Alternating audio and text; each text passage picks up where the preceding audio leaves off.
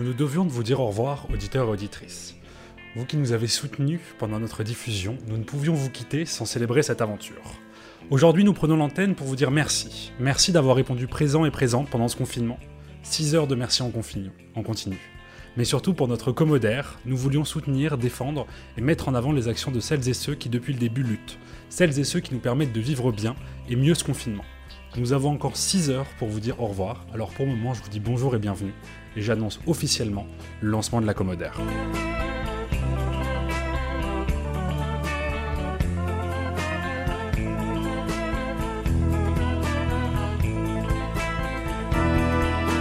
Bonjour à toutes et à tous, et vous êtes bien sur la web de Commodaire, et bienvenue pour cette commodaire. Pendant 6 heures, nous prenons l'antenne pour un live radiophonique caritatif au profit de l'association Banlieue Santé, dont nous recevons Abdelali El Badawi, son président, à nos micros, pour parler de solidarité à partir de 16h30. À cette occasion, nous avons lancé une cagnotte dont le lien est disponible sur le site de l'émission, commodaire.card.co, normalement vous y êtes connecté pour l'écouter. Au programme, pour sublimer vos oreilles, dans quelques instants, nous parlerons médias, confinement et violences policières avec No Man, Julien Pitino et Nora Amadi. Dès 15h, nous enfilons notre toque pour parler cuisine et confinement avec Bruno Verjus et Armandine Chénier. À partir de 16h, nous parlerons solidarité avec Abdelali El Badawi, président de Banlieue Santé, Justine Raveau, interne en génétique à l'hôpital Trousseau, et Nabila Zidane, infirmière en réanimation à la Pitié. L'émission se poursuivra au travers de débats et de discussions autour de la musique à 17h avec la rappeuse catégorique et le rappeur Nemo, et nous reviendrons évidemment à nos premiers amours et orgasmes à 18h, avec une heure consacrée à la sexualité, accompagnée de Marion Seclin, Orgasme et moi, ainsi que de Métaux Lourds. Enfin, pour la dernière heure de votre voyage, vous aurez la parole pour nous parler demain. Et évidemment, toute l'équipe de la web radio est présente pour cette heure consacrée. Et aux médias, je suis accompagné avec Jesco. Jesco, bonjour. Bonjour et merci. Pour bien commencer ce live, nous recevons les premiers, les vrais, ceux qui nous ont fait confiance et sont venus autour de nos micros pour parler médias, banlieue, violence policière et surtout éducation. Pas au sens paternaliste, très chers auditeurs et auditrices, mais au sens d'éveil. Autour de cette table imaginaire, nous retrouvons No Man, Julien Pitinome, tous les deux photoreporters et membres du collectif Oeil, mais aussi Nora Amadi, qui est aujourd'hui présidente d'Oeil, journaliste spécialisée sur les questions d'Europe. No Man, Julien, Nora, bonjour et bienvenue. Et j'ai tout de suite envie qu'on se lance dans le bain avec une première question sur le traitement médiatique du Covid et de la crise sanitaire. Et on s'est posé une question dans la rédaction, c'est est-ce que pour vous, le traitement médiatique a été à la hauteur de ce qu'on attend, de ce que parfois on peut appeler le quatrième pouvoir. Est-ce que les médias ont répondu présent dans le traitement du Covid? Waouh. Bonjour tout le monde. toujours des premières questions qui fracassent comme ça là. Alors, on est dimanche, il est 14h05, déjà tu fais bah. On change pas les bonnes habitudes. Ok. Alors... Bah, moi, je peux peut-être. Ouais, je vais prendre ma casquette. Après, ça dépend de quel point de vue on se place en termes d'information. Comme d'habitude, on voit que, comme souvent maintenant, depuis l'avènement des chaînes d'infos, des réseaux sociaux, etc., on a une actualité qui chasse complètement tout le reste. Donc, c'est ce qu'on a vu une nouvelle fois, ce qui veut dire que, du coup, les soubresauts du monde ne se sont pas arrêtés. Mais en fait, il n'y a plus d'espace. Il n'y a plus d'espace hors Covid. Et après, je dirais qu'on a vu, comme d'habitude, bon, même si on est aussi dans une information presque de service public, hein, faut bien voir que dans ces moments-là, c'est des questions pratico-pratiques qui se posent aux gens. Qu'est-ce que je prends comme attestation? Est-ce que j'ai le droit d'aller ci? Est-ce que j'ai le droit d'aller là? Donc là, très vite, les chaînes de télé, les radios, les magazines, les quotidiens se sont mis en mode... back to basic, quoi. Comment est-ce que je dois donner une information pratico-pratique à mes lecteurs, qui d'ailleurs explique aussi les raisons pour lesquelles on s'est tous retrouvés, enfin les médias en général, avec des taux d'audience qui avaient été, enfin qu'on avait oublié depuis des dizaines d'années, quoi. 4h30, 5h en fait de télé par jour. Ça s'était pas vu depuis presque une vingtaine d'années, mais parce que les gens ont besoin de cette information-là d'une part. Donc, il y a une dimension de service public, premièrement. Après, ce qu'on peut voir aussi, c'est que, comme d'habitude, on a l'éternel travers qui est qui produit l'information. Et donc, il y a toute une partie des gens, des Français, et moi, je vais avoir ma dimension européenne là-dedans, et c'est pareil ailleurs, il y a toute une dimension de la réalité qu'ont vécu les Français dans ce Covid qui n'a pas trouvé sa place dans les médias en règle générale. Si ce n'est quelques petits, dans les médias mainstream, j'entends, si ce n'est quelques niches, je pense aux éditions locales, que ce soit du Parisien ou alors en PQR, la presse quotidienne régionale, qui fait déjà un peu plus de place parce que leurs journalistes sont plus sur le terrain et moins dans les sphères. Donc, mais par exemple, sur la télévision, il n'y avait pas d'espace sur les quartiers populaires, sur les zones rurales. C'est comme d'habitude le parent pauvre en fait de ce traitement médiatique. Pourquoi ? Parce que on se retrouve avec des journalistes qui font jouer leur propre réseau et leur propre représentation de ce qu'est le confinement, et que du fait de leur trajectoire personnelle, leur seule représentation c'est souvent celle-ci. Alors est-ce que No Man et Julien partagent cette analyse? Oui, carrément. Là, pour rebondir à ce que Nora disait à la fin, si on regarde bien ce qui était présenté dans les émissions de télé ou à la télévision, tout simplement dans les journaux, quand les journalistes allaient rencontrer des gens, c'était souvent les mêmes populations que ce qui compose finalement, grosso modo, le milieu des journalistes. Ouais. Et donc, rarement, tu avais quelque chose de positif sur les quartiers. Ou quand il y a des tentatives de choses positives sur les quartiers, elles sont souvent pleines de préjugés, de jugements. Et on a ouvert fumigène à l'association de Pierres de Lune pour un droit de réponse suite à un reportage par Paris Match, parce que justement en fait ce raccourci avec les quartiers, les imaginaires des journalistes aussi qui ne connaissent pas finalement ou peu ces territoires-là, en fait ils sont encore plus présents à ce moment-là parce que on est dans la caricature systématique. Alors, je vais peut-être me permettre de rappeler, parce que beaucoup de gens n'ont peut-être pas entendu parler de cet article. Donc c'est un article de Paris Match, donc qui était fait par une reporter de guerre, si je ne me trompe pas, qui devait suivre du coup l'association que tu disais, Pierres de Lune, qui venait en aide aux personnes de banlieue. C'était quelle ville déjà ? Aubervilliers, c'est ça ? Pantin. Et du coup, il a été reproché à Paris Match d'avoir un traitement assez agressif, voire insultant, puisque les termes utilisés étaient parfois ceux proches du langage du reporter de guerre, avec des mots parfois violents pour décrire les membres de l'association, et avec certains parallèles. Voilà, donc je me permets de rappeler ça pour nos auditeurs. Et donc toi, effectivement, tu pointes ce traitement qui n'a pas été forcément toujours juste ou mesuré, qui n'est pas juste. Alors après No Man suit. Alors nous, on suit depuis pas mal de temps l'association Pierres de Lune, et principalement No Man qui a travaillé dessus, notamment là pour Reporter, pourra mieux en parler que moi. Mais voilà, ça c'est un exemple criant. De ce qui se passe en fait de manière générale, quoi. Donc quand les quartiers ne sont quasiment pas visibles en fait, ou alors ils sont quasiment pas visibles, et quand ils le sont en fait c'est souvent biaisé, soit parce que on caricature sur en tout cas on communique extrêmement fort sur les mortiers le soir, les gens qui se confinent pas, etc., alors que en vrai il se passe 1 million de choses et des choses positive, quoi. Et donc on pourrait très bien aussi aller voir comment une famille s'organise dans le confinement pour les devoirs, par exemple, des enfants. Et quand tu te retrouves c'est une réalité dans les quartiers, quand tu te retrouves avec des familles qui sont en surnombre par rapport à la taille de leur logement et qui n'ont pas tous un ordinateur, forcément c'est compliqué, quoi. Et ça on en parle peu.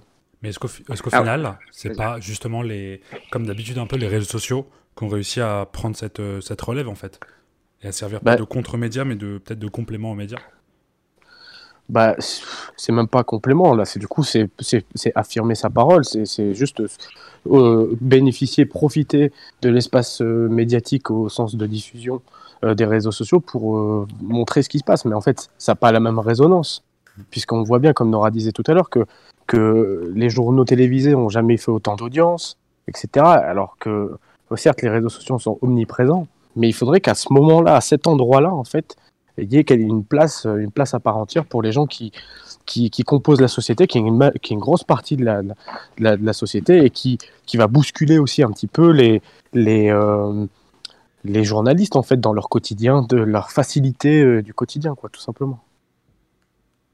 Alors, moi, j'ai une question dans le traitement global de la crise, puisqu'on va revenir sur la question du traitement médiatique, notamment des quartiers populaires. Mais sur le traitement global, est-ce qu'il n'y a pas eu quand même un moment, est-ce qu'on n'a pas assisté à un peu un retard des médias, puisque j'ai souvenir, et je pense qu'on s'en souvient peut-être tous encore, qu'au tout début de la crise, avant même, juste la semaine avant ou les 2 semaines avant la quarantaine, on parlait encore de grippette dans les grands médias du pays. Je citerai personne parce que je pense qu'on n'a pas besoin d'accuser. Mais est-ce qu'il n'y a pas eu à un moment ce coup de retard? C'est-à-dire que là, pour le coup, on n'a pas vu venir la crise d'un point de vue médiatique. Est-ce qu'il n'y a pas eu ce retard à un moment donné? Moi, je peux répondre. Après, le retard médiatique, il est en miroir avec le retard politique.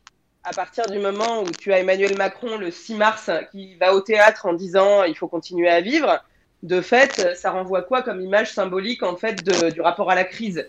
Alors même que les Italiens étaient déjà dans le dur et disaient « ne faites pas comme nous, confinez avant », etc., etc. Il faut aussi...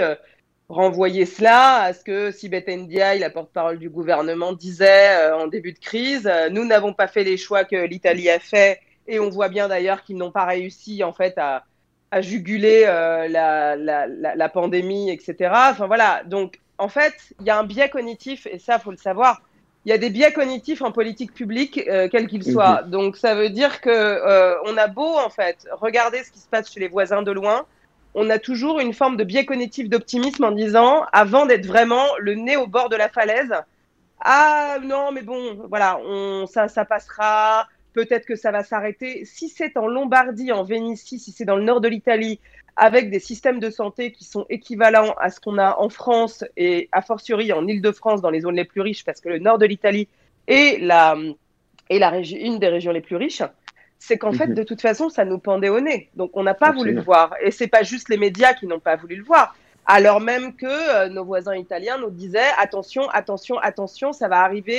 Faites pas comme nous, faites pas les conneries qu'on a fait. » Tout comme les Chinois l'ont dit aussi en disant « Attention, attention, Taïwan, Corée du Sud. » Mais on a continué, en fait, à ne pas vouloir voir. Et les premiers d'entre eux, c'est pas tant les médias, en fait, que la force du symbole en politique qui fait que quand vous avez la classe politique qui vous dit « mais non, bon, voilà », et ben en fait, si vous lisez un peu les interviews des virologues, infectiologues, épidémiologistes, les mecs, ils commençaient à tirer le signal d'alarme dès janvier. Moi, j'ai eu en interview l'un des anciens conseillers de Merkel, qui est donc un virologue allemand, qui disait « la première alerte, je l'ai faite mi-janvier ». Au gouvernement, en disant à un moment il va falloir que... On n'a pas voulu voir. Mais c'est le cas, retard à l'allumage, c'est quelque chose qu'on a partout en Europe, c'est pas que les... Oui, qu'on a eu partout. Mais je pose pas, tu vois, je suis pas dans une démarche de dire les médias, tu vois, sont foutus, enfin, ils ont pas fait leur boulot et ce sont des méchants, mais ce que j'interroge plutôt, c'est que si on prend le média comme, justement, pas au diapason des gouvernements, mais comme source d'information, de critique, ce qui est assez fou, c'est que je citerai toujours pas, mais sur des plateaux télé, on avait donc certains médecins aussi qui ont parlé de grippette, pas tous, mais on a eu beaucoup aussi de journalistes qui ont affirmé sur plateau télé en disant les Français ont peur, les Français sont irrationnels. Et ce qui est incroyable, c'est de se dire, là on a collectivement échoué, mais le média porte cette responsabilité un peu plus que le reste de la société peut-être, qui est de cette vigie normalement, c'est celui qui nous attire l'œil. Oui, mais en fait, le truc, c'est que là, c'est toujours pareil. Il y a des médias qui ont pu faire des émissions là-dessus, etc., et à qui on a renvoyé « oui, mais vous êtes des pyromanes, il faut pas, vous êtes en train de stresser ». Donc, en fait, il y a des tiraillements de tous les côtés, en fait. Là, quand vous allez regarder sur la presse spécialisée sur les questions de médecine… que ce soit Quotidien du médecin, enfin il y a plusieurs trucs de niche, voilà, les articles tournaient et en fait les gens savaient, mais quand vous criez dans le désert, vous avez beau avoir en fait les médias qui vous racontent ce qui se passe à Wuhan, comment on a enfermé la population, etc. Ce biais-là fait que vous dites ça restera cantonné à Wuhan. Je suis pas en train de dédouaner les médias. Ils ont un rôle de vigie, sauf que c'est exactement les mêmes biais cognitifs que chez tout le monde. Voilà. Oui. Faut juste se dire que je veux bien qu'ils aient un rôle de vigie en disant et si, certains l'ont fait, mais de toute façon, au vu de l'ambiance générale, personne n'a été entendu. Et ce n'est pas que la faute des médias, parce que les politiques, nous-mêmes, je vous rappelle que on a le président de la République qui prend la parole le 13 en disant je demande aux personnes machin de s'isoler, etc. On est tous sur des terrasses de resto vendredi, samedi soir, jusqu'à ce que Édouard Philippe dise on arrête la récré, on ferme tout. Enfin, il y a eu un effet de sidération qui a été. C'est là qu'on est rentré dans la crise et qu'on a compris que voilà. Mais en fait, il aurait fallu avoir ce truc-là bien avant. Et c'est ce qui fait, par exemple, que certains pays s'en sortent mieux que nous, parce qu'en fait, eux, ils ont vécu le SRAS en 2003, le MERS en 2011, la grippe H1N1. Donc, en fait, il y a des pays qui l'ont vécu comme leur 11 septembre. Et nous, on était là en mode genre, ouh, c'est cool, non, mais nous, il nous arrivera rien. Et tous, collectivement, on a foiré. C'est pas juste les médias. Ah. Je te pose une dernière petite question avant une interlude musicale. C'est sur le rapport des médias avec la parole gouvernementale, la parole, on va dire, publique et officielle. Est-ce qu'il n'y a pas eu deux temps dans cette crise? Et encore, maintenant, tu vois, on discutait, je me dis que les médias, en fait, c'est trop global, parce que comme tu dis, il y a différents canaux. Mais est-ce qu'on n'a pas eu, après le choc, la sidération du confinement, est-ce qu'il n'y a pas eu ce moment où on s'est tous retrouvés à écouter très gentiment, avec finalement assez peu d'esprit critique, ce qui était dit d'un point de vue public? Est-ce que là, maintenant, on n'assiste pas à nouveau à cette reprise des médias de la parole critique? J'ai l'impression qu'on assiste, tu vois, qu'il y a eu deux temps. Qu'est-ce que tu en penses? Je ne sais pas s'il y a eu deux temps, parce qu'en fait, comme d'habitude, il y a un espèce de moment... Voilà, dans le moment de sidération, on fait confiance à ces institutions en se disant « bon, ok, allez, on s'enferme, on va être des bons citoyens, etc. » Et ce qui a alimenté, en fait, je dirais, est-ce que c'est un second temps ou est-ce que c'est une forme de continuité? Parce que la France a vécu des périodes un peu compliquées ces 2 dernières années sous la législation, enfin sous la mandature Macron, entre les Gilets jaunes, enfin, la réforme des retraites donc, et la grève historique qui s'en est suivie, etc. Il y a une défiance vis-à-vis du pouvoir politique qui est inédite en Europe. Il n'y a pas d'autres pays en Europe, si ce n'est éventuellement l'Italie et un peu l'Espagne sur cette crise, où il y a une telle défiance. Dans tous les pays d'Europe, il y a eu un espèce de regain de confiance vis-à-vis du gouvernement et des institutions et des autorités pour gérer cette crise. Sauf que pourquoi? Il y a eu une communication de crise qu'on peut qualifier d'absolument merdique de la part du gouvernement, où les gens, en fait, il ne faut pas les prendre pour des benets. Quand on nous dit, en fait, les masques, vous êtes des abrutis, vous ne savez pas vous en servir. Non, les gars, vous êtes juste en train de nous mitonner parce qu'en fait, vous n'avez pas de masque. Voilà, c'est ça que ça veut dire. Donc, je dirais que l'axe critique, il s'est non pas joué par rapport à 2 temporalités des médias, mais plutôt à la révélation d'une communication de crise qui a été un échec, mais total, de la part du gouvernement et qui, du coup, a ouvert les vannes d'une forme de critique, y compris, et c'est ça qui est grave, de la part de journalistes, éditorialistes ou éditocrates, comme on veut les appeler, qui passent d'un plateau télé à l'autre, qui sont, à la base, plutôt hyper soutiens du gouvernement et d'Emmanuel Macron. Et là, en fait, même en off, les mecs, ils vous disent « il est en roue libre », ça a été un échec total. Et du coup, le niveau de défiance est tel qu'on arrive à une forme de hollandisation, en fait, de son quinquennat, quoi. Là, il y a un groupe, ça, après, je rentre dans la tambouille politico-politique, mais le groupe LREM à l'Assemblée nationale, le président va perdre sa majorité certainement cette semaine parce qu'il y a une scission au sein du groupe et qu'ils vont créer un autre groupe. Voilà. Le mec, il est arrivé, c'était Jupiter, le roi du monde, le roi soleil, et au bout de 2 ans et demi, après les Gilets jaunes, après la réforme des retraites, maintenant le Covid, où en gros le mec croit qu'il est tout seul et qu'il va pouvoir décider machin, bref, on se retrouve en fait face à cette problématique de communication, et quand on est dans un moment de crise comme celui-là, et a fortiori de crise sanitaire, c'est pas la fête, quoi. Il n'y a pas 15 manières de communiquer, il n'y a pas tu envoies des SMS à la presse en disant que ton Premier ministre c'est un nul et que tu n'aurais pas pris les mêmes décisions. Donc, les médias, en fait, se sont fait l'écho de cette défiance-là. Pourquoi?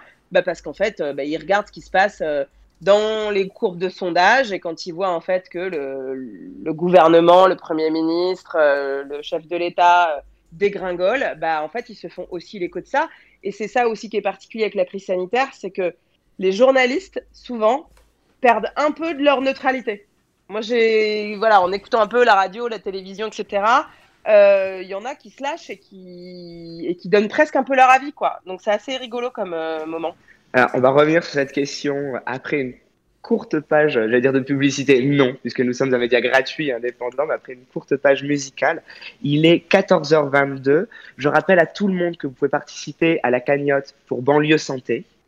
Et nous allons écouter tout de suite Lifeboat de Georgia Smith.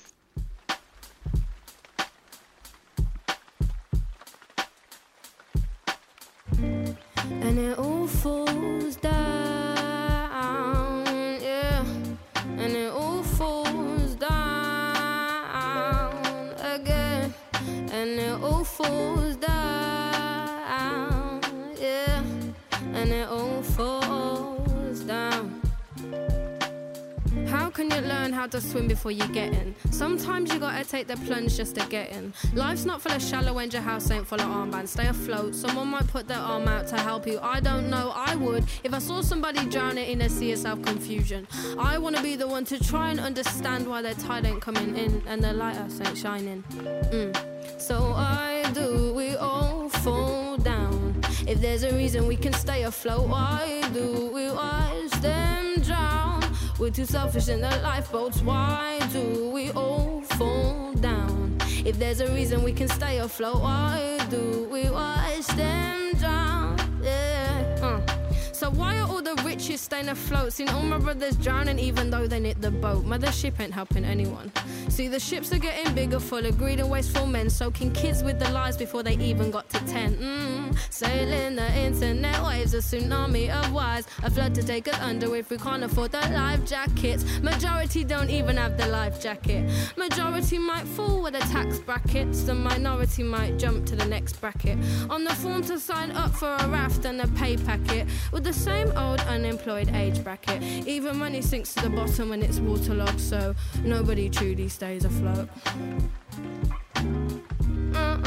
Yeah. So why do we all fall down? If there's a reason we can stay afloat, why do we watch them drown? We're too selfish in the lifeboats, why do we all fall down? If there's a reason we can stay afloat, why do we watch them drown? Yeah. And it all falls down, yeah. And it all falls down again. And it all falls down, yeah. And it all falls down.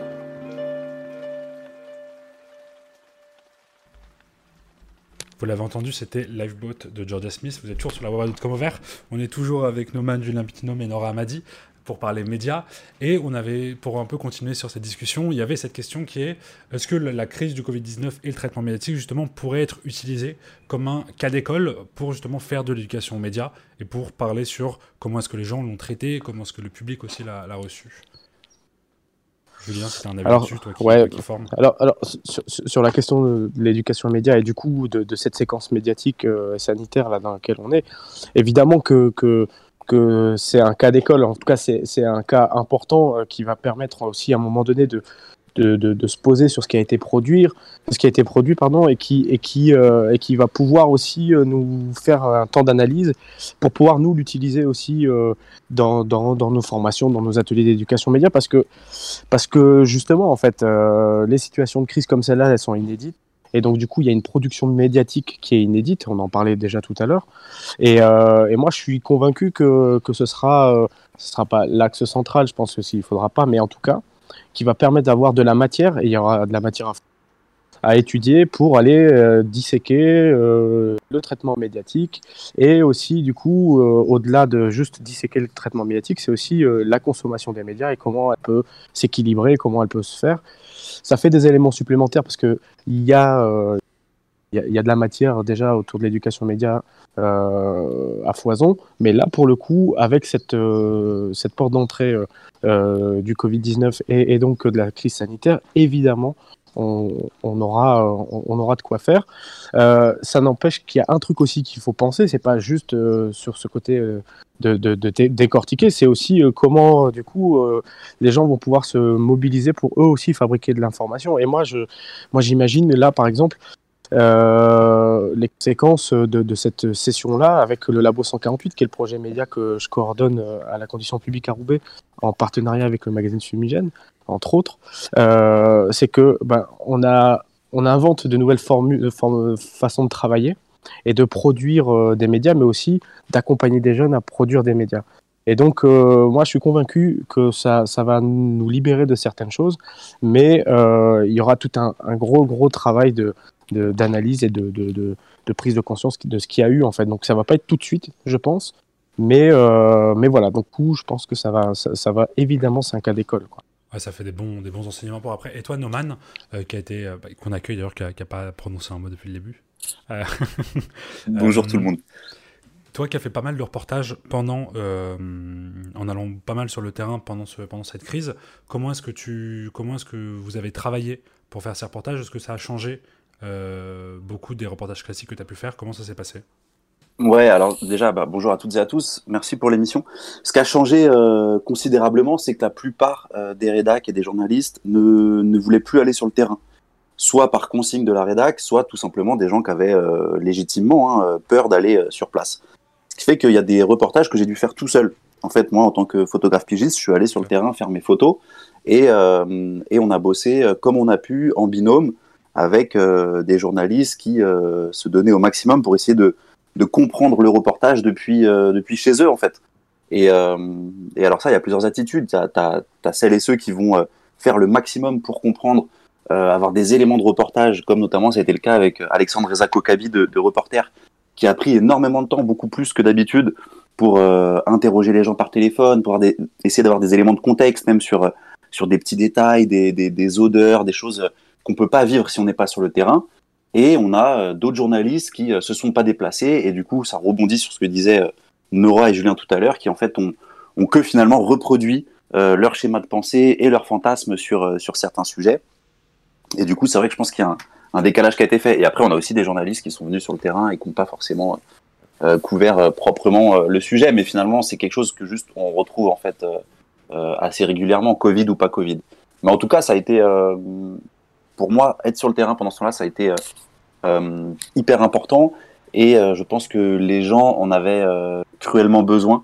Et il y a parfois des gens sur le terrain qui nous remerciaient de venir et de donner la parole, parce qu'en fait, encore une fois, on avait un peu l'impression que la parole n'était pas donnée aux gens qu'on croise dans la rue, et que du coup, leur réalité, leur vécu était un peu, comment dirais-je, fantasmé, ou en tout cas n'était pas raconté correctement.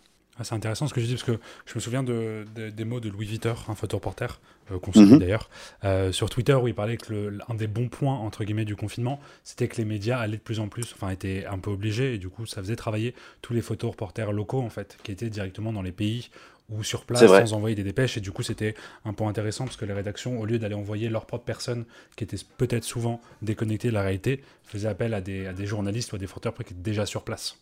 Bah là, t'es obligé de travailler au local. Mais après, il y a aussi ce décalage. En effet, on parlait tout à l'heure des réseaux sociaux, des médias sociaux. C'est très bien, parce que les réseaux sociaux et les médias sociaux permettent de mettre en avant certaines réalités. Mais si derrière, t'as pas un travail journalistique qui va aller sur place, qui va aller rencontrer les gens et donner la parole, bah en fait, on n'a qu'une version... tu vois, on n'a que des petites vidéos très virales. Mais derrière, il faut faire ce travail-là. Et si on prend l'exemple, par exemple, des vidéos du début du confinement qui ont beaucoup choqué sur les réseaux sociaux, sur le quartier de Château-Rouge et de la Goutte d'Or, on a des images qui ont circulé. Ensuite, le lendemain, il y a BFM qui est venu pour montrer que les habitantes et habitants de la Goutte d'Or ne respectaient pas le confinement, sans faire trop le parallèle avec d'autres arrondissements de Paris où les gens ne respectaient pas plus, mais ça se voyait moins. Avec Street Press, on s'est rendu là-bas pour essayer de rencontrer les gens, essayer de comprendre en fait leur confinement. Et il se trouve que c'est un quartier, moi-même je ne savais pas, il se trouve que c'est un quartier où il y a énormément d'hôtels sociaux. Donc les gens qui sont dans les hôtels sociaux sont des gens qui sont souvent dans des logements d'urgence, Et la particularité des hôtels, comme dans tous les hôtels, c'est qu'en fait, on ne peut pas cuisiner, on ne peut pas préparer à manger, on ne peut pas stocker de la nourriture périssable. Bah, du coup, les gens, très naturellement, ils étaient obligés de sortir de leur chambre d'hôtel social. Ils étaient obligés d'aller soit dans les associations pour récupérer à manger, soit d'aller faire la queue dans les magasins. Du coup, énormément de monde dehors, en tout cas proportionnellement à d'autres endroits, beaucoup de monde dehors, mais personne, ou en tout cas je ne l'ai pas vu passer, n'a pris le temps vraiment de décortiquer la situation sociale de ce quartier. Et la seule réponse qui a été une réponse politique, ça a été la réponse du préfet de police, qui a fait un arrêté préfectoral. C'est le seul secteur en France où il y a eu cet arrêté préfectoral. Ça concernait 4 rues autour de Château-Rouge. Et dans ces 4 rues, les commerces alimentaires devaient rester ouverts de 8h30 à 12h30 et devaient obligatoirement fermer après 12h30. Ce qui fait que, bah, en fait, ça créait des cohues de gens, exactement. C'est-à-dire qu'entre 7h30, parce que les gens venaient 1 heure avant, et 12h30, il y avait énormément de monde devant les magasins, notamment des gens qui ne pouvaient même pas rentrer finalement parce qu'il y avait trop de gens qui faisaient la queue. Et la réponse à ça sur le terrain, et on l'a vécu avec Mathieu Mollard de Street Press, c'est que à peu près toutes les heures, il y avait plusieurs fourgons de CRS qui arrivaient, les flics qui descendaient et qui contrôlaient l'intégralité des gens qui faisaient la queue devant les magasins. A contrario, 2 rues plus loin, sur un autre supermarché qui n'était pas concerné par l'interdiction, le gérant nous a expliqué qu'en effet, les flics venaient souvent, et pour lui, souvent, c'était qu'ils étaient venus 1 fois en 3 jours. Alors que, en plein milieu de Château-Rouge, c'était plusieurs fois par heure, avec des gens qui se faisaient contrôler plusieurs fois pendant qu'ils faisaient la queue. Et donc ça, médiatiquement, c'était important d'y aller sur place pour décortiquer ce truc-là, pour le montrer, et pour donner la parole aux gens qui subissent ces violences-là. Mais est-ce que ce traitement médiatique, il est pas... enfin, est-ce qu'il est propre au Covid, ou est-ce que ça a toujours été comme ça ? Non, ça a toujours été, mais là, la particularité, c'est qu'avec le Covid, il y avait des journalistes qui n'osaient pas sortir, ou qui, comme je disais tout à l'heure, qui ne pouvaient pas sortir avec leur rédac, parce que les rédacs prenaient des précautions, et du coup, bah, en fait, il y a des endroits où les gens se retrouvaient uniquement, leurs paroles se retrouvaient uniquement livrées à ce qui passait sur les réseaux sociaux, avec tout ce que ça implique de déformation aussi, et de surinterprétation du message. Alors, tu as prononcé un mot que je trouve extrêmement intéressant, et en plus c'est le mot sur lequel je voulais sauter, qui est le terme de violence. Et oui. J'ai l'impression, alors peut-être que vous allez me dire que je suis complètement dans le faux, mais j'ai l'impression qu'on a une évolution dans le traitement, notamment de ce qu'on appelle les violences policières. Une modification qui avait commencé notamment avec les Gilets jaunes, où on va dire de manière collective, les médias ont commencé à dire oui, effectivement, il y a un petit problème dans le rapport population-police, et j'ai l'impression que ça y est, on commence enfin à parler de ce qu'on appelle les violences policières, et je pense notamment au cas qui est pour le coup sans équivoque de Ramatoulaye, 19 ans, qui le 4 avril à Aubervilliers a été contrôlé par 8 policiers, s'est retrouvé tasé à la poitrine, puis plaqué au sol, et le médecin qu'elle est allée voir à la fin de sa garde à vue lui a prescrit 5 jours d'ITT. Pour cause des blessures causées notamment par l'arrestation. Et est-ce que là on peut dire que ça y est, ça rentre tout doucement, pas toujours traité de manière toujours juste, mais ça y est, ça commence à rentrer dans le cœur du débat. En tout cas, que ça arrive dans les médias, on va dire plus traditionnels, plus mainstream. Ouh là, non. Que... non. Non, moi, ces violences là qu'on a pu voir. Parce qu'on est aussi plus confinés, plus connectés, elles ne sont pas nouvelles, elles sont là depuis des décennies, et aujourd'hui elles sont du coup plus visibles parce qu'il y a des gens qui filment, et je pense que ça c'est aussi ce qui est important, c'est que pour dénoncer ces violences-là, il y a des gens qui filment de manière des fois un peu anodine, mais ça devient presque une arme de pouvoir filmer. Donc moi j'ai pas l'impression que en tout cas de ce côté-là ça a évolué, mais par contre ce qui est certain au niveau médiatique, c'est que souvent les médias ou même les préfectures de police par leur Twitter, les syndicats de commissaires, machin, enfin voilà, tout cela réagissent. Pourquoi ? Parce que à un moment donné, ces vidéos-là, ces choses-là, en fait, sont devenues virales.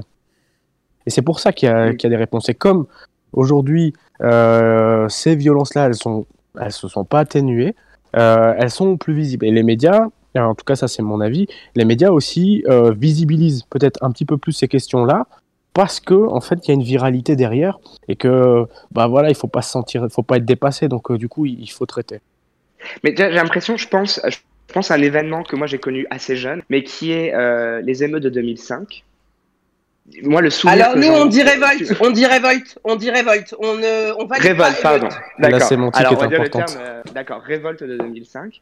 Moi, je garde le souvenir vraiment d'une parole assez unie de tous les grands journaux qui vraiment. Alors, on a eu après tout de suite, on a eu après par les médias notamment de gauche une description. On a eu après un. On est repassé dessus, mais je me rappelle de cette parole quand même. C'était l'état de guerre, c'était la révolte intérieure avec un langage extrêmement armé.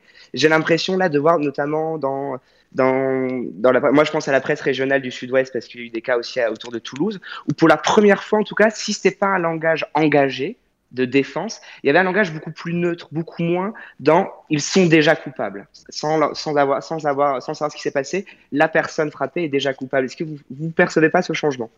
Bah, sur l'exemple de Toulouse, ce qui est hyper, c'est un bon exemple parce qu'il y a eu cette vidéo qui a été extrêmement choquante où on voit un homme au sol qui se fait tabasser par un policier avec une muselière de chien. Et les témoins expliquent qu'en fait le chien policier n'a pas voulu attaquer la personne et que du coup c'est le maître du chien qui est allé frapper et il y a des éclats de sang partout. Bref. Et pourtant la presse locale a titré en disant une vidéo laisse penser qu'un policier serait en train de frapper, enfin tu vois, avec vraiment des pincettes extrêmement choquantes au vu de la vidéo.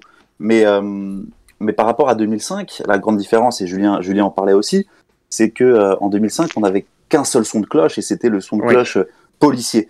Et en 2005, les reporters qui sont allés couvrir ce qui se passait dans les quartiers, c'était des reporters de guerre. Il y a des photographes qui ont été dépêchés de certains pays en guerre pour aller en banlieue parisienne notamment pour couvrir ce truc-là.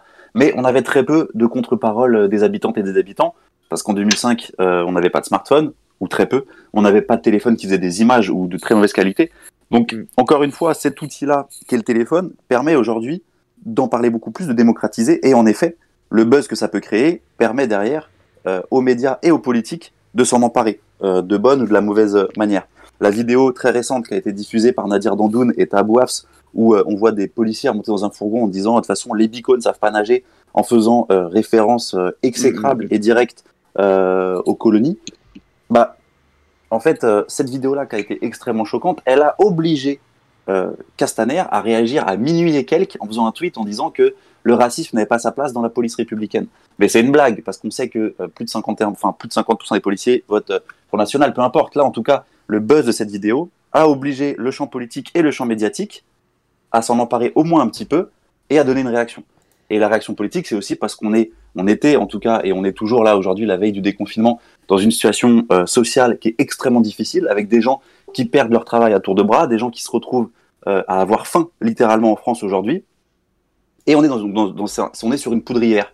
On l'a vu à Villeneuve-la-Garenne avec ce jeune en moto qui a été percuté par une portière, vraisemblablement percuté par une portière de police.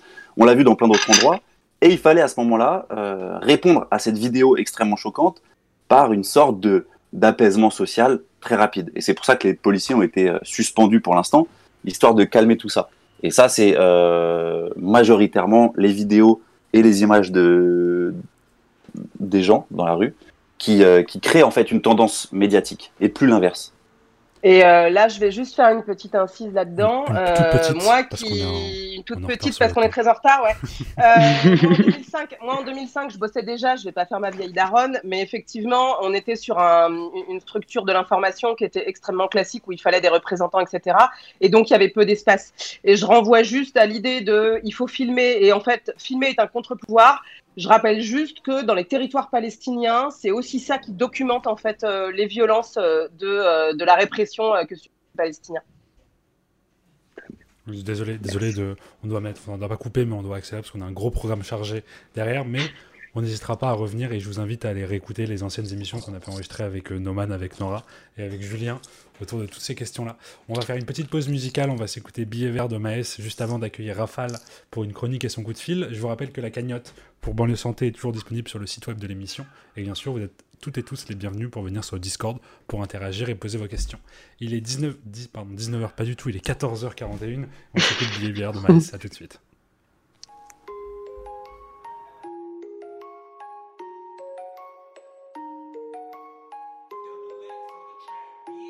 Réveil tardif, 3 heures de l'après-midi. Je me souviens plus du Yankee de la veille. Billet bleu n'éclaircit pas le ciel. Faut billets verts pour apaiser ma peine. J'avais zéro dans les poches. J'ai écouté l'ange de gauche. J'ai ravitaillé tous les gueuches. J'suis pas béton pour une tâche. Faut des billets pour ma méfa. Parlons au Rokista. Ne serre pas la main, j'pourrais t'arracher ton bras. Faut des billets pour ma méfa. Parlons au Rokista. Ne serre pas la main, j'pourrais t'arracher ton bras. Armé dans l'Audi, lequel de nous deux y perdra la vie? Armé dans l'Audi, lequel de nous deux y perdra la vie? Personne partage mes peines, j'barre au solo dans l'Audi. Lire sans billets vers le jour où j't'y sors en condi. Personne partage mes peines, j'barre au solo dans l'Audi. Lire sans billets vers le jour où j't'y sors en condi. 3 heures du mat, j'suis toujours dehors. Contrôle de routine jusqu'à les ports. J'ai connu le vinaigre, il me faut du miel. Faut billets verts pour apaiser ma peine. J'avais zéro dans les poches. J'ai écouté l'ange de gauche. J'ai ravitaillé tous les gueuches. J'suis pas béton pour une tâche. Déshabillé et t'assista. Au barreau j'fais pas de freestyle. Serre-moi pas la main, toi et moi on se connaît pas. Déshabillé et t'assista. Au barreau j'fais pas de freestyle. Serre-moi pas la main, toi et moi on se connaît pas. Armé dans l'Audi, lequel de nous deux y perdra la vie? Armé dans l'Audi, lequel de nous deux y perdra la vie? Personne partage mes peines, j'barre au solo dans l'Audi. Lire sans billets vers le jour où j't'y sors en condi. Personne partage mes peines, j'barre au solo dans l'Audi. Lire sans billets vers le jour où j't'y sors en condi. Personne partage mes peines, j'barre au solo dans l'Audi. Lire sans billets vers le jour où j't'y sors en condi. Personne partage mes peines, j'barre au solo dans l'Audi. Lire sans billets vers le jour où j't'y sors en condi. Lequel de nous deux y perdra la vie? Armé dans l'Audi, lequel de nous deux y perdra la vie? C'était Billet Vert de Maes et vous êtes toujours sur la web de Comover. Il est 14h44. Nous avons Raphaël qui vient d'arriver, qui va se connecter au salon vocal. Raphaël qui va nous faire son petit coup de fil du jour. Raphaël, est-ce que tout va bien? Est-ce que tu peux te connecter? Juste après Raphaël, je continue à teaser, on clôturera cette émission et cette heure autour de médias. Je sais, le temps passe vite, il passe très vite pour nous. Et après, on va recevoir Ryan, qui va venir sur nos ondes dans 10 petites minutes. Ryan qui va nous faire un point sur la situation du confinement au Liban. Raphaël, tu es avec nous. Salut les amis, comment allez-vous? Très bien, et toi? Très, très bien. Je suis content de vous entendre et de participer à la Comodaire. La Comodaire. Il fallait... On s'était promis qu'on faisait la dernière en physique, mais bon, confinement oblige, on verra, on étudiera peut-être un retour ou pas, on en discutera. Raphaël, ton coup de fil. On a dit surtout qu'on allait manger ensemble après la fin du confinement. Au déconfinement, c'était plus ça qui était important, il faudra inviter tous les gens qui nous écoutent. C'est ça qu'il faut faire. Là, ce serait une grosse cantine populaire. Exactement. Sauf qu'on n'a pas le droit de se rassembler à 5000 avant septembre, je crois. C'est vrai. On attendra septembre. Voilà, on n'a pas encore donné de date, Nora. Raphaël, t'écoutons sur ton coup de fil du jour. Tu vas nous parler de celui que tu as fait hier ou avant-hier, ou d'ailleurs tu peux nous parler. Enfin, rappelle-nous tout. Qu'est-ce que le concept parce qu'il y a des gens qui ne te connaissent peut-être pas. Salut tout le monde, je m'appelle Raphaël et tous les jours sur mon IGTV, mon Instagram TV, on poste une petite conversation qu'on a en visio avec quelqu'un de notre répertoire. On fait cette émission depuis la maison, on se filme, on le fait en alternance avec Nora Amadi qui est juste là, pas très loin à ma droite, elle est là. Nora, ça va? Ouais. Voilà, c'est pour ça qu'on le fait en alternance avec Nora, vous aurez compris l'énergie. Et donc chaque jour, on appelle quelqu'un, ça s'appelle On est ensemble. On a eu déjà, j'ai compté hier, 53 coups de fil. Aujourd'hui, ce sera le 54e. Donc, on a tenu tous les jours du confinement avec des invités aussi différents que Medine, qui est la vidéo qui a le plus cartonné, le rappeur Medine, à Catégorique, qui je pense sera dans la programmation aujourd'hui de la Comodaire, au chanteur Dave. Là, je ne sais pas ce qui s'est passé, mais il y avait quand même le chanteur Dave, ou alors les bénévoles de l'association Banlieue Santé, aussi, qui n'ont pas rien à voir avec cette émission, d'ailleurs, aujourd'hui. Et donc, le coup de fil d'aujourd'hui, il ne le sait pas encore, hein, mais on va l'appeler, c'est Mokobé. Mokobé, rappeur iconique du 113, du 94, le gars qui porte l'Afrique sur ses épaules. Mokobé, tout le monde connaît Mokobé. Et pourquoi Mokobé? Pour ce qui sensiblement pour être la dernière dont on est ensemble du confinement, c'est que Mokobé, il m'a inspiré le titre de l'émission On est ensemble, parce que c'est un peu son gimmick. Donc c'est lui qui sera là normalement aujourd'hui, si j'arrive à le joindre. Avec Nora, on fera une émission à 3 si on arrive à le choper. Donc ça, ce sera tout à l'heure, je pense, d'ici la fin de journée. Et hier, qui est-ce que tu as eu dans ton émission? Eh ben, hier, c'est Nora qui était aux commandes de l'émission. Tu es avec moi, ouais. Nora, hein? Nora, ouais, hier, ouais. Elle a donné la parole au patron du festival EuropaVox. Voilà, okay. Qui est aussi à la base le papa de Rock en Seine, qui a lâché Rock en Seine. Et hier, le 9 mai, c'est la fête de l'Europe.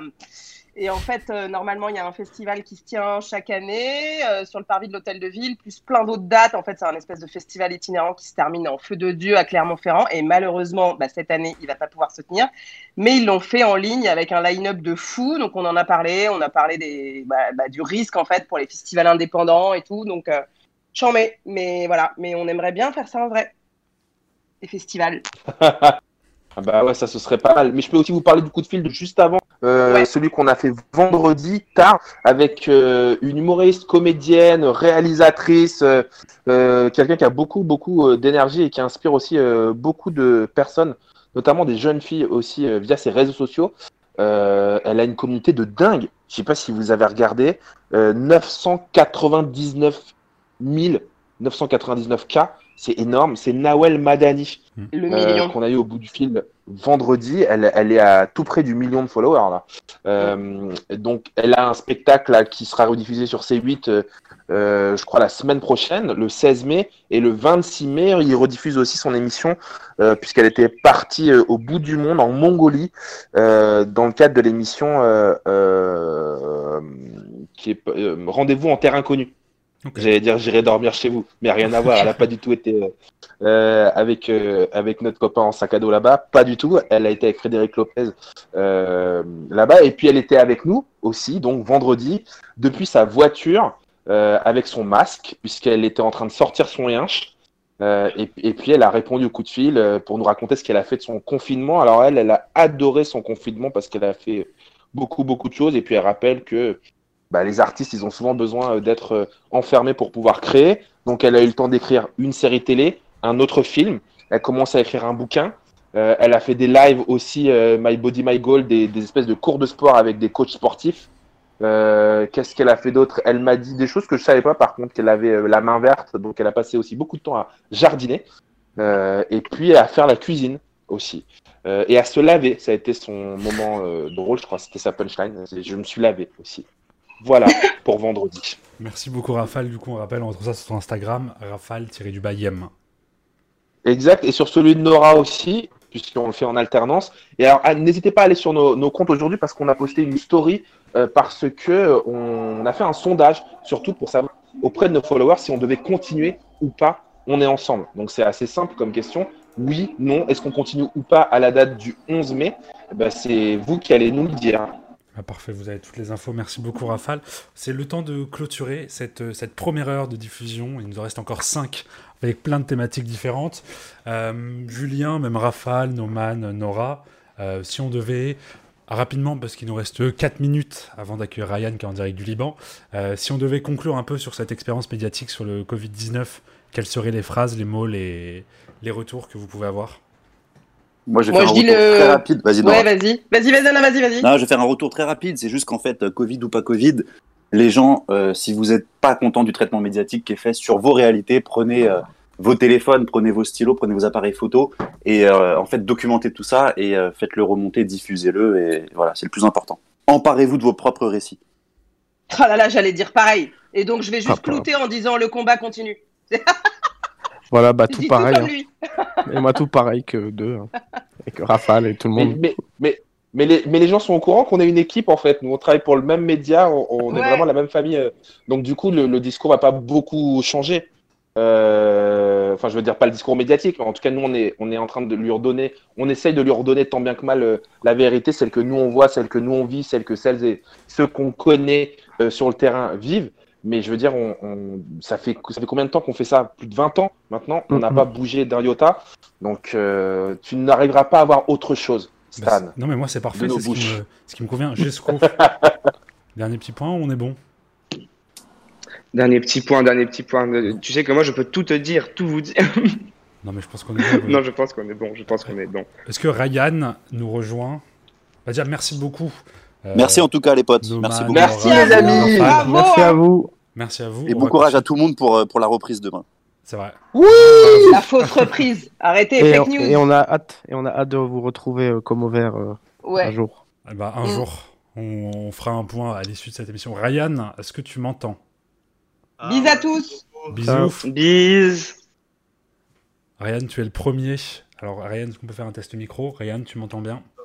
Ouais, je vous entends. Tu nous entends. Je vais monter un peu ton micro. Alors, on a décidé, on s'est dit que pour cette commodaire, ce serait intéressant d'avoir un peu des points de vue un peu du monde entier. Du coup, cette chronique, on l'a appelée Quoi de neuf dans le monde. Est-ce que tu peux te présenter un peu, Ryan?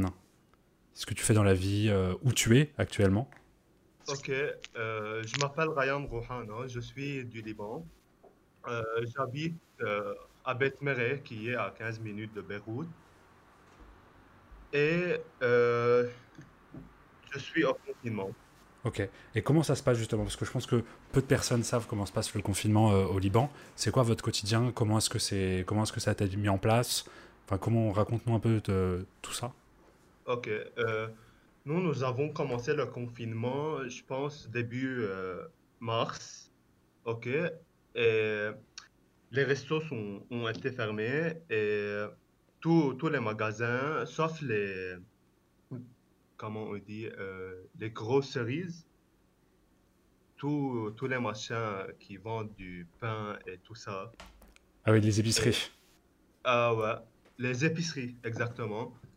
Et la plupart des gens passent leur temps soit à la maison, soit dans la nature. Ils marchent, prennent l'air, mais en respectant la distance sociale et tout ça, et en prenant aussi des précautions. Aussi, il y a des gens qui ont faim, non vraiment, qui se révoltent dans les rues, et plus précisément à Tripoli. Là-bas, il y a comme des conflits entre l'armée et eux. Il y a eu un décès. On a le mort, on l'a appelé le martyr de la famine. Et la famine, est-ce qu'elle est provoquée par la crise sanitaire ou est-ce qu'elle est provoquée par l'état politique du pays qui était avant la crise sanitaire? Ok, la famine était déjà présente, mais avec les précautions qu'a pris le gouvernement, pour fermer tous les boulots et tout ça, pour rester à la maison, confiné et tout ça, la plupart des gens n'ont pas d'argent pour manger. Alors, ils ont décidé de se révolter. Et par exemple, le secteur bancaire au Liban, c'était, si vous voulez, le seul secteur qui est bon. C'était un bon pilier. Et maintenant, il n'y a plus de secteur bancaire. La devise libanaise était pour... $1, c'était 1500 livres libanaises. Maintenant, elle est plus de 5000 livres. Alors, donc, on a un effondrement de la monnaie. Alors, ouais, les prix ont... Ouf. C'est comme une fusée. Un sac de chips coûtait 9000. On trouvait que c'était beaucoup auparavant. Maintenant, il est à 29 000 livres libanaises. C'est beaucoup. Et la plupart des gens ne peuvent pas payer. N'ont pas d'argent. Ah, donc, en plus de la crise... Pardon, en plus de la crise économique, enfin en plus de la crise sanitaire, il y a aussi une grosse crise économique. Ouais.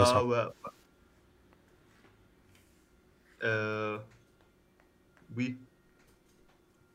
Et est-ce que le gouvernement a mis en place des aides financières pour les personnes les plus pauvres, ou est-ce que il n'y a pas eu de politique sociale pour aider les gens?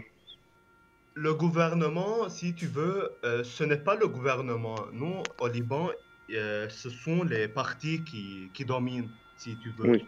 Et chaque parti veut se mettre en avant. Ça veut dire que chaque parti aide les gens qui leur votent et tout ça. C'est comme des groupes, si tu veux. Mais les Libanais sont... Il y a beaucoup de volontaires et qui préparent des boîtes contenant des produits alimentaires et les donnent gratuitement. C'est du bénévole, si tu veux, qui les donnent aux familles qui ont besoin. Il y a beaucoup de bénévoles. D'accord, donc... Vas-y.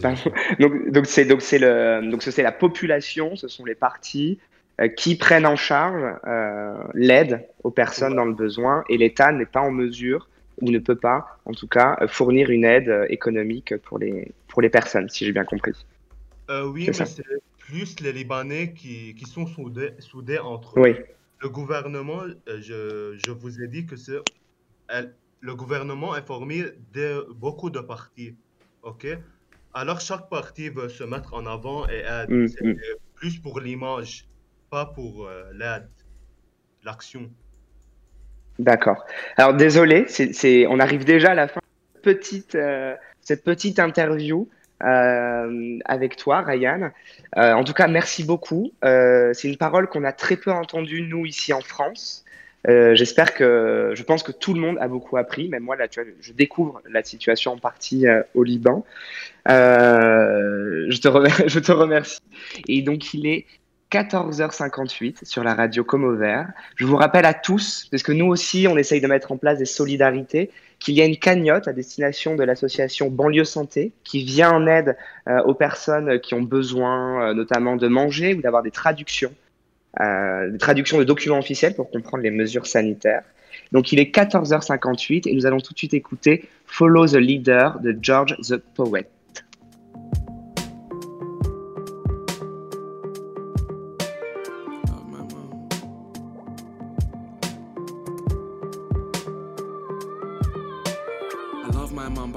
See her right now, cause she's gonna take one look at me and worry about my lifestyle. Don't worry about my lifestyle. You know your son's gotta go. I got this whole thing under control. Yes, I'm losing weight and my eyes are red. Maybe cause I'm a man that lies in bed, racking my brain for answers. Cause I've been out here running my mouth, chatting about progress. They say it's a process, but I want it right now. So I gotta live this way, because to play the boss, you gotta pay the cost. And that cost might come as a major loss, and that's just the life I chose. Don't trust no one, I get no peace. Everyday petrol from west to east. I love to sleep, I love to eat, but I don't get no rest or feast. And that's the reason I ain't afraid of my foes. Jumped on the grind and I stayed on my toes. And mama, believe it or not, couple man got a problem with me. Some of the man them are robbed them for me. So every time I start writing songs, I gotta face the things I've been hiding from. They wanna ride or die, tell them ride along. Just know that it's real in the field. I don't wanna hear no crying or moaning. I ain't got time for no sighing or groaning. You gotta be down to grind on your own thing. Just follow the leader, come follow the leader.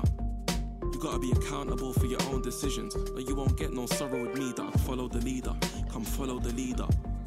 You gotta be accountable for your own decisions, you won't get no sorrow with me, dog. Round, round we go, follow the leader. Down, down we fall, follow the leader. Round, round we go, follow the leader. We're dying on the inside, are we gonna live right? Round, round we go, and it's down.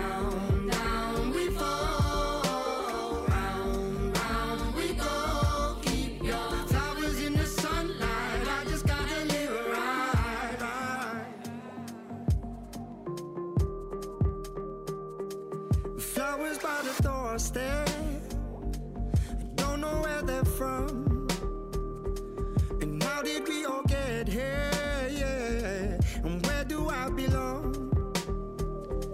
And anywhere the wind blows, you'd have me turn to stone.